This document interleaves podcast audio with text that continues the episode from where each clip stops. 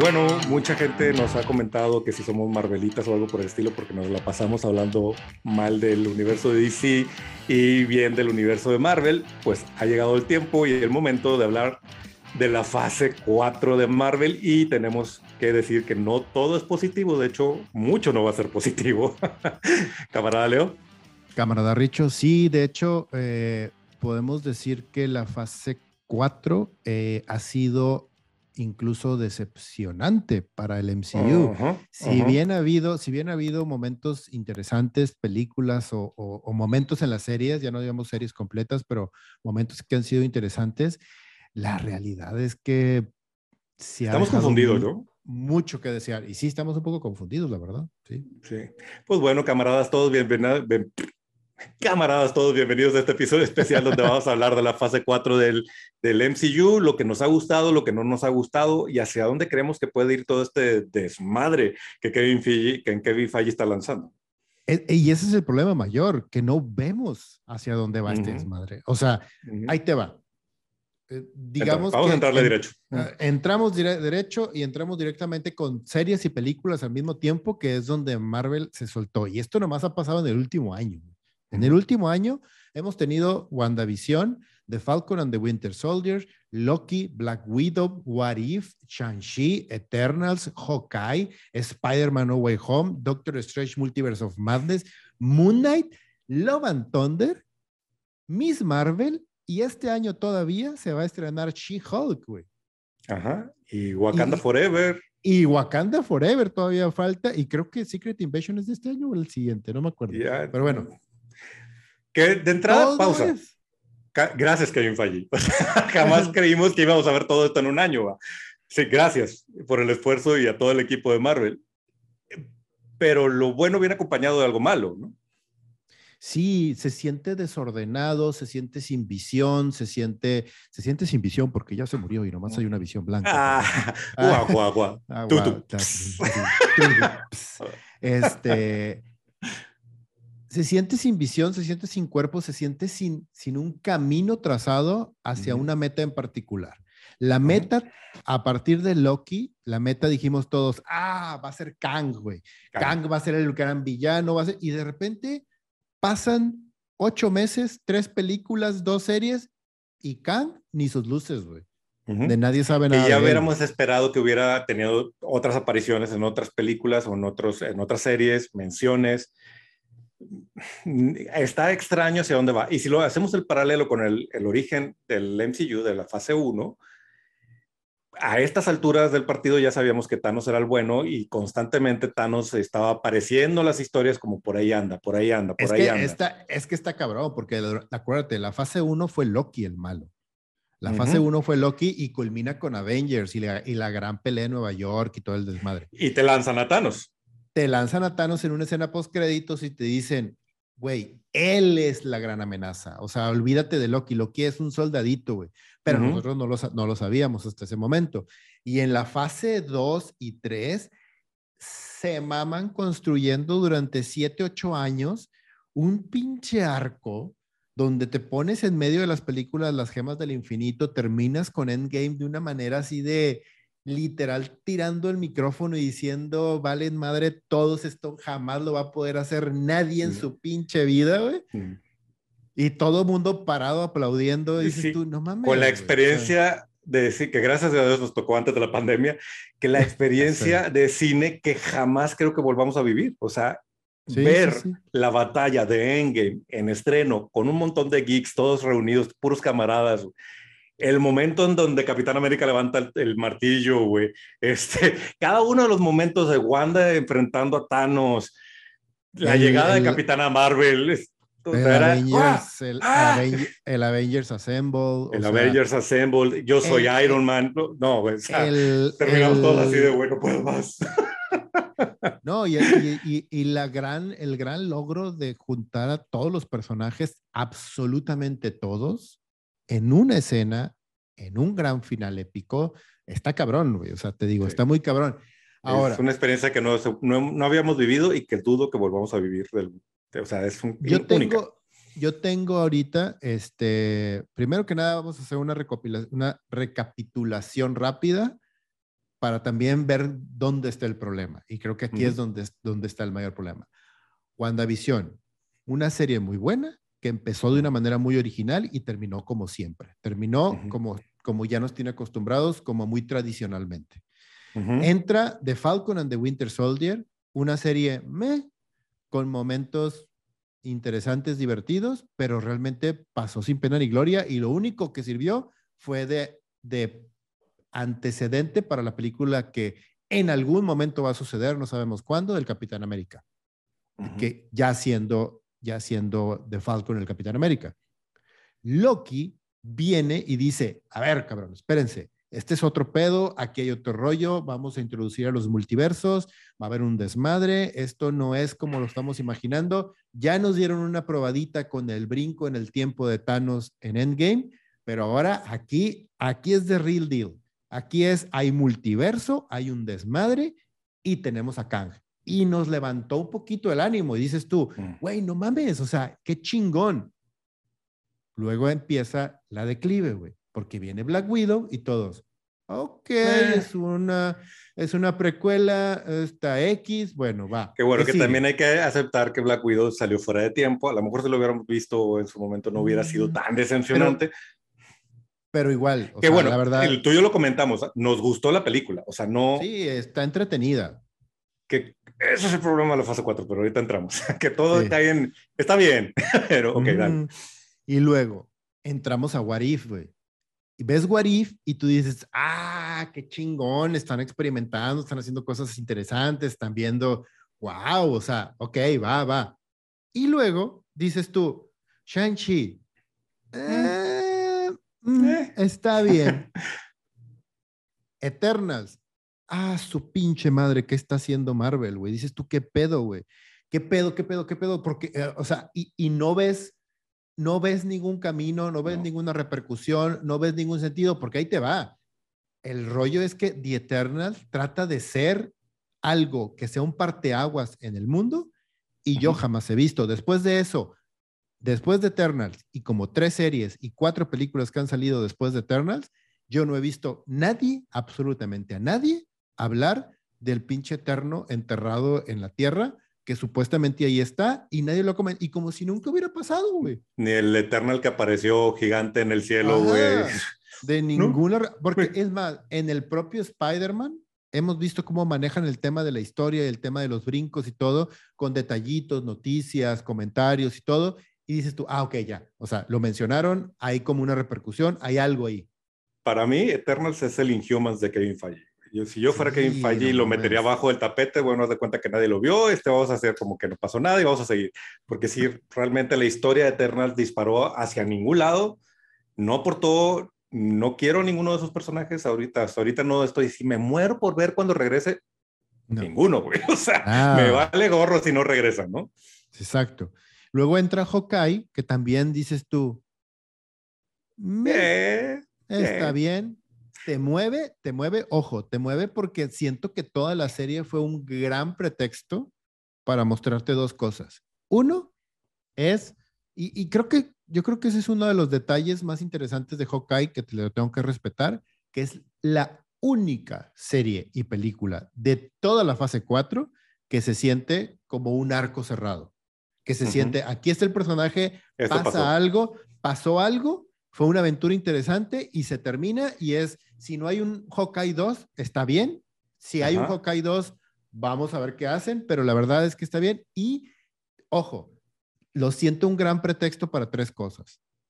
Uno, para hacer un spin-off de Echo, que todavía me queda la duda ahí. Dos, para presentarte a Kate Bishop, que lo hacen bien, a secas, pero lo hacen bien. Y tres, para introducir a todo el tema de Netflix al universo del MCU que no siento que lo hayan hecho tan bien. La verdad, el Kingpin que aparece y cómo aparece en Hawkeye es así como que... Crea ah. preguntas, crea preguntas y inconsistencias. Pero pescándome de eso, creo que también lo que hace que funcione Hawkeye es que nos presenta un estilo narrativo hermano de los cómics donde pasa algo muy contenido en un micro universo dentro del universo que, o sea, lo que pasa con la, mafia, con la mafia rusa, pues no le importa a Doctor Strange, güey. O sea, realmente no está, en su, no está en su liga. Y entonces es una situación muy contenida que si más adelante en Spider-Man no me mencionas jamás a, la mafia Rusia o, o, cuando lleguen los nuevos Avengers, güey, nadie menciona a Kingpin, no pasa nada, güey, porque eso, eso sucedió en un barrio de todo este planeta, güey. Esa presentación me creo, a mí me, me queda la sensación de que funcionó porque nos abre una línea narrativa donde sí, evidentemente Daredevil reconoce que de repente cayeron los alienígenas del espacio, pero no necesariamente se va a ir a pelear con Thanos o con Kang. Ajá, sí, exacto. Eso está bien. Por eso te digo que Hawkeye creo que es la que mejor funciona en ese sentido de ser un círculo, determina y cierra bien y te presenta y extiende de alguna manera, de una forma muy curiosa el universo como a un subnivel, que incluso en los cómics así funciona. O sea, así es. Todo el tema de, de, Defenders y todo el tema de Hell's Kitchen con su grupito de superhéroes callejeros, jala y jala bien para ellos ahí en, su interior. Entonces está bien, digamos que eso fue. Y, aquí creo que eso es una cosa importante también que está de aprendizaje de, de la fase 4 es no todo tiene que ser un evento final del fin del mundo y el universo, güey. O sea, hay historias personales que, que, vale la pena contar, pero sigamos. Sí, y aquí es donde entra, yo creo que la joya de la corona, de, que, cual, de lo que yo considero que es la mejor película que han sacado en toda la fase 4, y sin embargo peca precisamente de eso mismo que acabas de mencionar, que es Spider-Man No Way Home. Que un evento chiquitito que debería de ser una historia de Spider-Man, lo convierten en una cosa gigantesca, pero ojo, te digo, por eso te digo que es el mayor problema, lo convierten en una cosa gigantesca que a nadie le importa y solamente le afecta a un personaje. Pero es una cosa gigantesca, pero a nadie le importa, pero no pasa nada, pero no más afecta a un personaje. Y tú... Sí que las repercusiones para Spider-Man son muy potentes y creo que por eso nos termina gustando mucho la película, porque al final dejas a Peter Parker en un punto de su historia y de su arco en donde dices, necesito saber qué sigue, güey.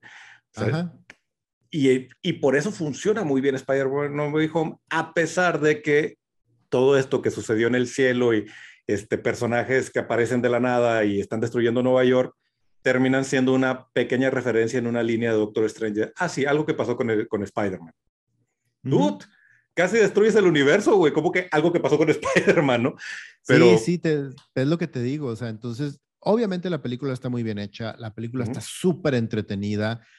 Ah, se, se cuelga de un tema de nostalgia súper bien manejado, bien hecho. La verdad es que una de las cosas que a mí me dejó la película es que quiero seguir viendo al Spider-Man de Garfield, quiero a año, o sea, extraño y la verdad me trae muy buenos recuerdos el Spider-Man de Tobey Maguire. Este, la verdad es que unen muy bien los universos. Hay una conexión bien interesante con la película animada de Spider-Man in the Multiverse.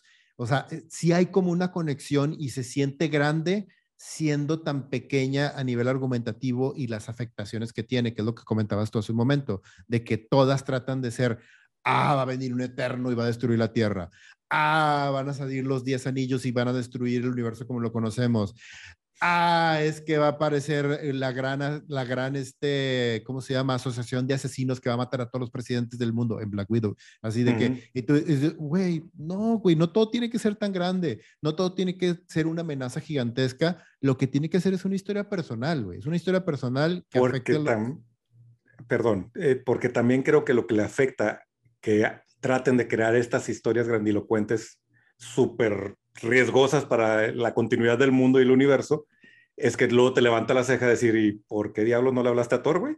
O sea, ¿y por qué te la aventaste tú solo en lugar de buscar el resto de los Avengers? Porque cuando los riesgos son tan grandes, pues no se justifica que, bueno, en el caso de Spider-Man mínimo fue y buscó a Doctor Strange, güey. Pero en otros, en otros casos dices, güey, ¿Qué pedo? ¿Dónde estaban todos mientras Wanda estaba destrozando un pedazo de Estados Unidos, güey?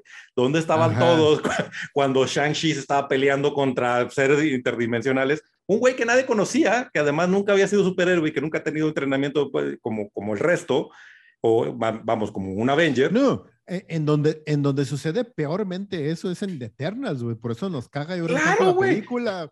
Güey, chingado, parece un pinche perro en medio de la nada y, los, super, y los superhéroes así como que... Ah, pues tomando su café así como, ah, ah, bueno, no sé qué pasó, ni modo. Y nadie va ni siquiera a investigar de, güey, ¿qué pasó, güey? ¿De dónde salió? ¿Quién es ese mono? No, nadie, ¿no?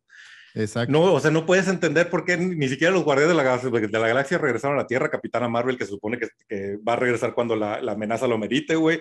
Güey, ¿dónde están, cabrones? Ajá. Y luego. O, peor aún, ¿dónde estaban los pinches Eternals cuando Thanos estaba a punto de destruir la galaxia, güey? Ah, no, es que nos pidieron no interferir. ¿Neta, güey? bueno, ok. Después de, después de eso, brincamos a, a Moon Knight.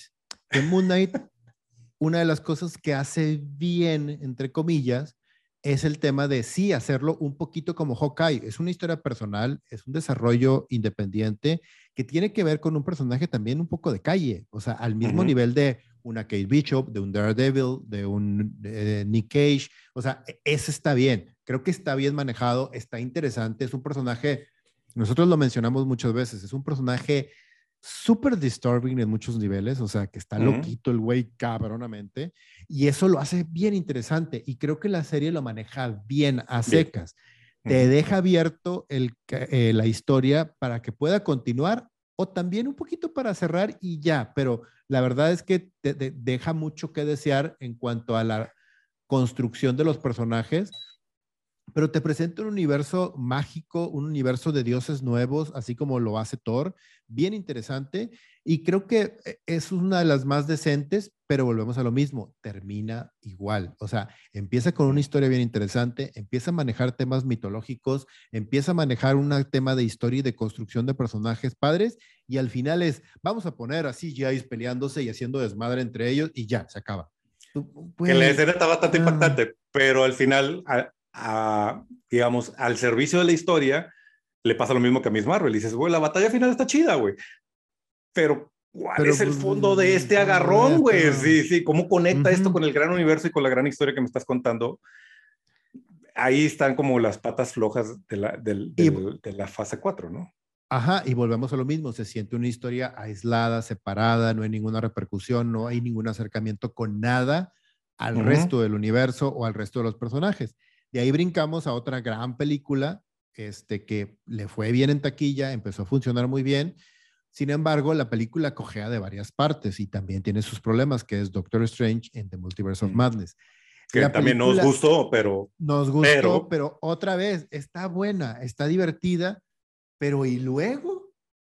O sea, ¿esto qué, qué sucede? O sea, y, lo, y nos lleva, o sea, es que la bronca es que nos lleva un chingo de preguntas y te digo, ah, recapitulando antes de entrar ya para cerrar ahorita con todas las, con todas las que vamos a ir recorriendo, pero nos lleva un chingo de preguntas porque está Thor Love and Thunder y está Miss Marvel, pero yo de repente yo me quedo pensando en toda la fase 4 y digo yo, ¿y Wanda?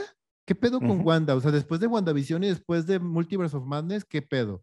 ¿Y visión? ¿Que no hay una visión blanca por ahí perdida? ¿Qué pedo con eso? O sea, porque Doctor Strange disfrutamos mucho a Elizabeth Olsen haciendo el papel de villana, pero niega por completo lo que pasó en WandaVision.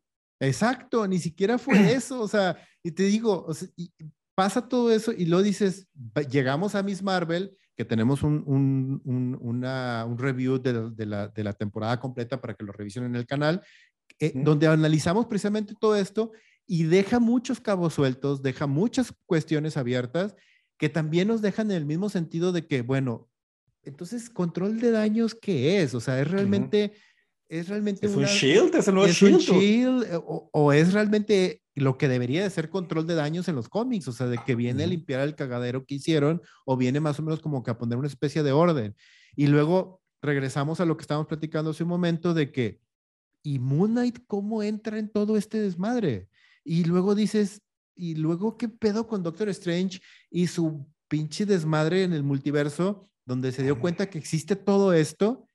¿Y cómo entra América Chávez en todo este desmadre otra vez? O sea, y luego... Sí, vas a, vas a continuar con las películas si quieres, porque ya quiero... igual para entrar allá así como las conexiones completas de la, de la fase 4. Después de Doctor Strange and Multiverse of Madness, al mismo tiempo sale Miss Marvel y sale, o sea, la, película de Thor Love and Thunder.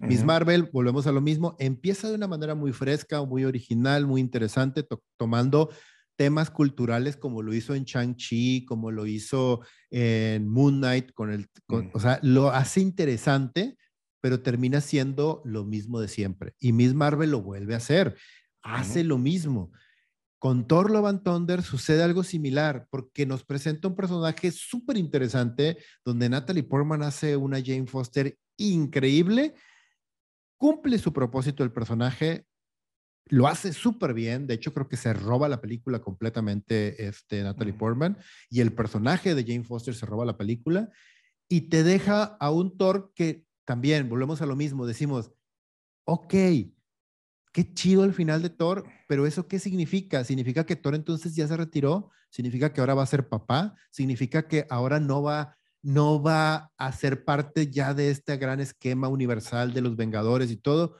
¿O, hacia dónde va? O sea, ¿qué, ¿qué significa esto? Y creo que eso último que dices está sumarizando cuál es el problema de la, de la fase 4. Too much going on. Hay demasiadas cosas pasando, demasiados microuniversos en acción, villanos por aquí, villanos por acá, multiversos, el que viaja en el tiempo, este, los genies de, Miss Marvel, los dioses de Thor, güey. Hay demasiadas cosas. Los, Eternals. Y, toda la cultura china de Shang-Chi y acá los anillos que algo viene desde el espacio. Hay demasiadas cosas que dices, bueno, eh, ¿cuál es el punto, no? Cuando en las primeras tres fases de Marvel el punto era, ahí viene Thanos, aquí como que no termina de ser, ahí viene Kang, y no termina de entender hacia dónde van con todo esto porque están pasando muchas cosas en diferentes rincones del universo de Marvel. Yo tengo una teoría de hacia dónde va todo esto y por qué el desorden, pero creo que sería demasiado mm, positiva esa teoría. pero bueno. que no te va a hacer positivo, pero el positivo soy yo normalmente aquí terminando, terminando, ojo, es, vamos a dos tercios de la fase 4.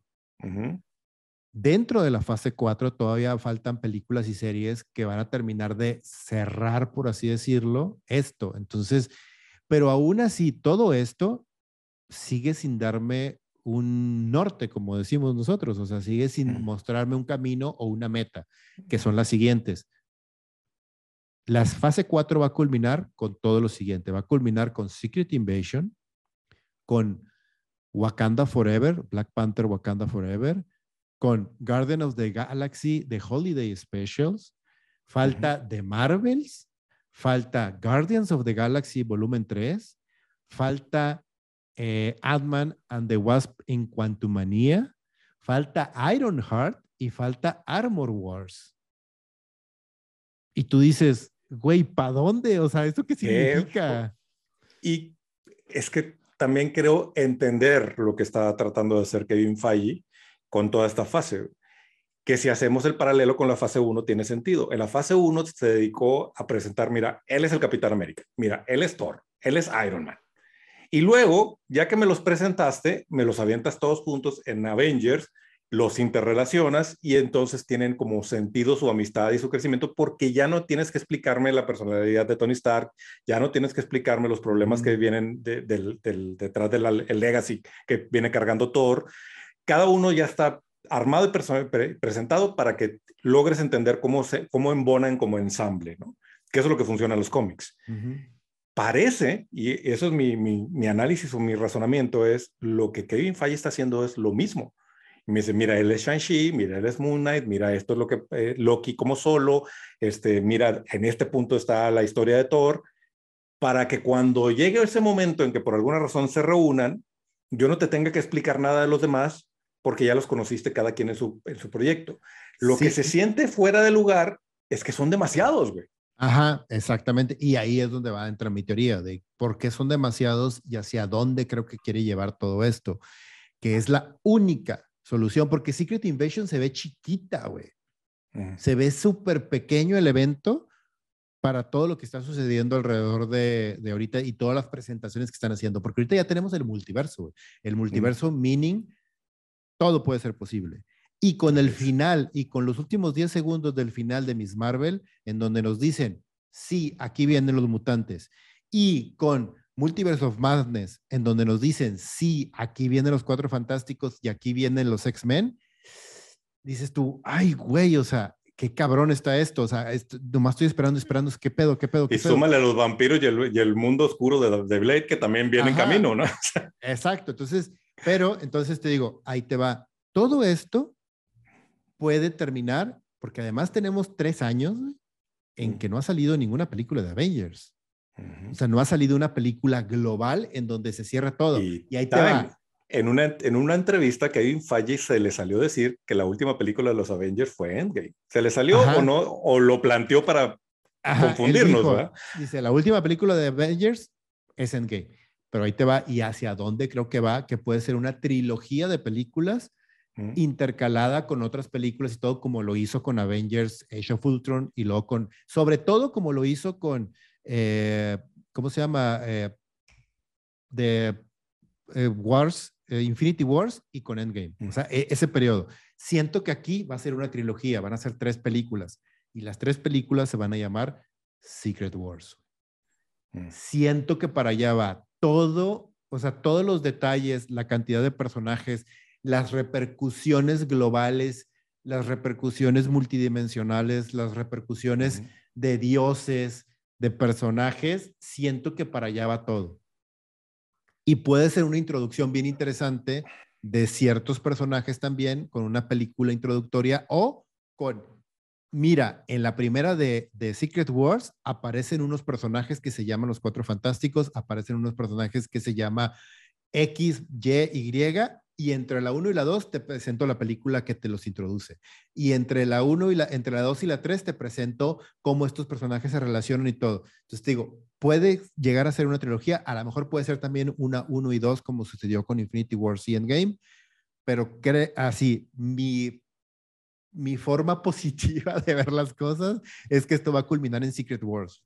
No sé qué piensas. Sí, yo creo que sí, y yo ya lo habíamos platicado, yo también tengo mi teoría personal de que no solo va a agarrar Secret Wars, la original de los 80s y la más reciente, sino que va a agarrar elementos de esas dos y también va a agarrar elementos de Avengers Forever, que es esta historia de Kang donde mete diferentes momentos históricos y personajes que vienen de diferentes timelines del, universo de Marvel. Y ojo, dos de esas historias son de Hickman, güey. Avengers Forever y, Secret Wars 2 es de Hickman. Secret Wars, la 1, es muy buena, pero es muy nostálgica y es muy inocente en ciertos grados a nivel de historia.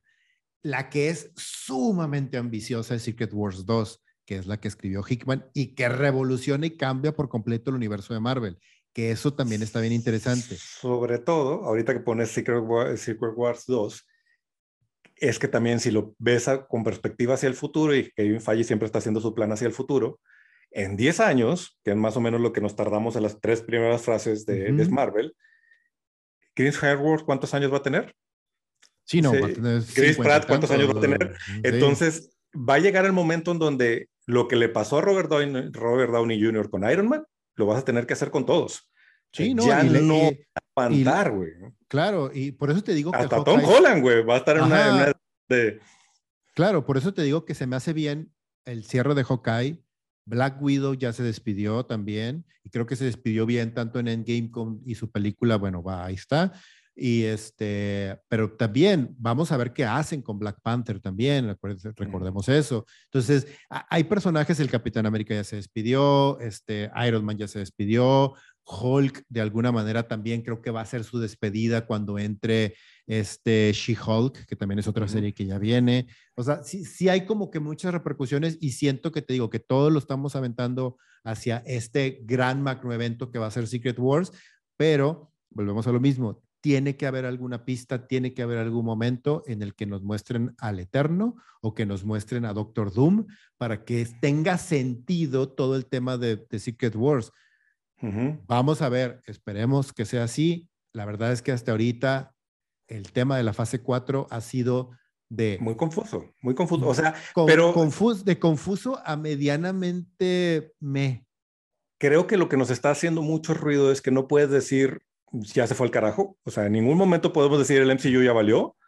Sin embargo, nos estamos quedando en una línea en donde está bien, está bien, está bien, y no me pero lo que más me preocupa es que estamos llegando a una saturación sin ningún fin. Me estás saturando de cosas y no me estás poniendo ninguna meta, no me estás poniendo ningún punto hacia ojo, Ojo, los que leemos cómics sabemos que esto pasa. O sea, ni tú ni yo compramos y leemos todos los títulos de Marvel. No, claro que no. Compras y lees los que te interesan, Y luego de repente pasa un evento donde, ah, pues déjame, me asomo tal título porque tuvo una repercusión de lo que estoy leyendo. O porque es un gran crossover y dices tú, ah, voy a leerlo. Pero el cine no funciona así. O sea, no puede ser posible que digas, bueno, esta película sí la veo, esta película no la veo, ¿no? No, no, es, no es por ahí ni es el sentido del negocio del cine. Eso es lo que creo que nos está empezando a hacer mucho ruido porque dices, oye, si me vas a hacer salir del mi sillón para ir a ver Eternals, pues quiero suponer que está conectado a la gran historia y no que es una historia aislada que nada más a la gente que le gusta eh, a Salma Hayek va a disfrutar, güey, ¿no? Entonces, no sé, pero también creo que parte del plan de Kevin Feige es no tener un equipo como los Avengers, sino tener diferentes equipos. Y creo pero que ya se, eso... Pero ya se está tardando, güey, no mames, porque ya ahorita debería de tener los New Avengers, debería de tener The Defenders y debería de tener este de Son de ah, los hijos de la noche. Los Midnight Sons también, sí. y, y, nos está haciendo especular de, ah, vas para allá, no, vas para acá, no, vas para acá. Y a lo mejor el plan es que todo eso exista en algún momento y otra vez, a lo mejor hay que ponernos en paciencia, güey, porque si vemos la evolución de las primeras tres fases de Marvel, pues pasaron muchos años para tener los, los Avengers y pasaron muchos años para tener las primeras repercusiones y para tener a Ultron y ni, se diga para tener a, Thanos enfrentándose a todos, ¿no? Sí, el problema es que aquí antes era salía una película o dos tal vez por año. Exacto. Y aquí estamos, viendo...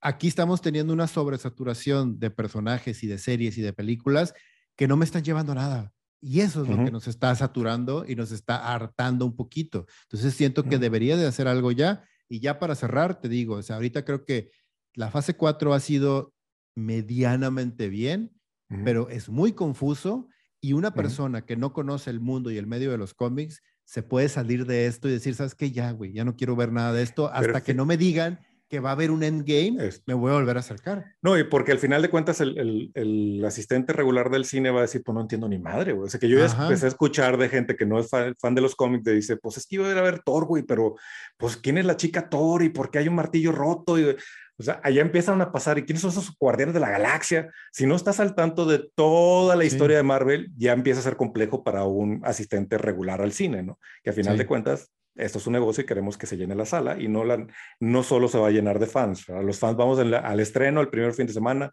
a los primeros dos fines de semana.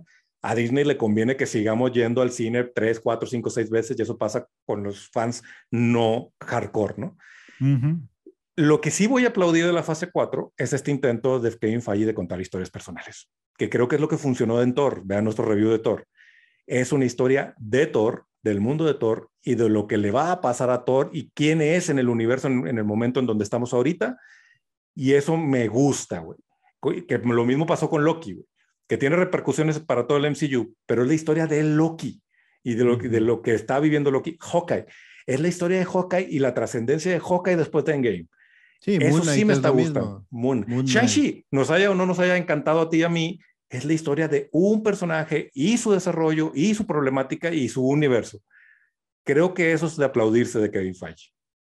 Eso, eso sí lo, lo tengo que decir que me gusta de la fase 4, pero me trae muchos problemas que ya hemos discutido en, en este, en este episodio. Así es.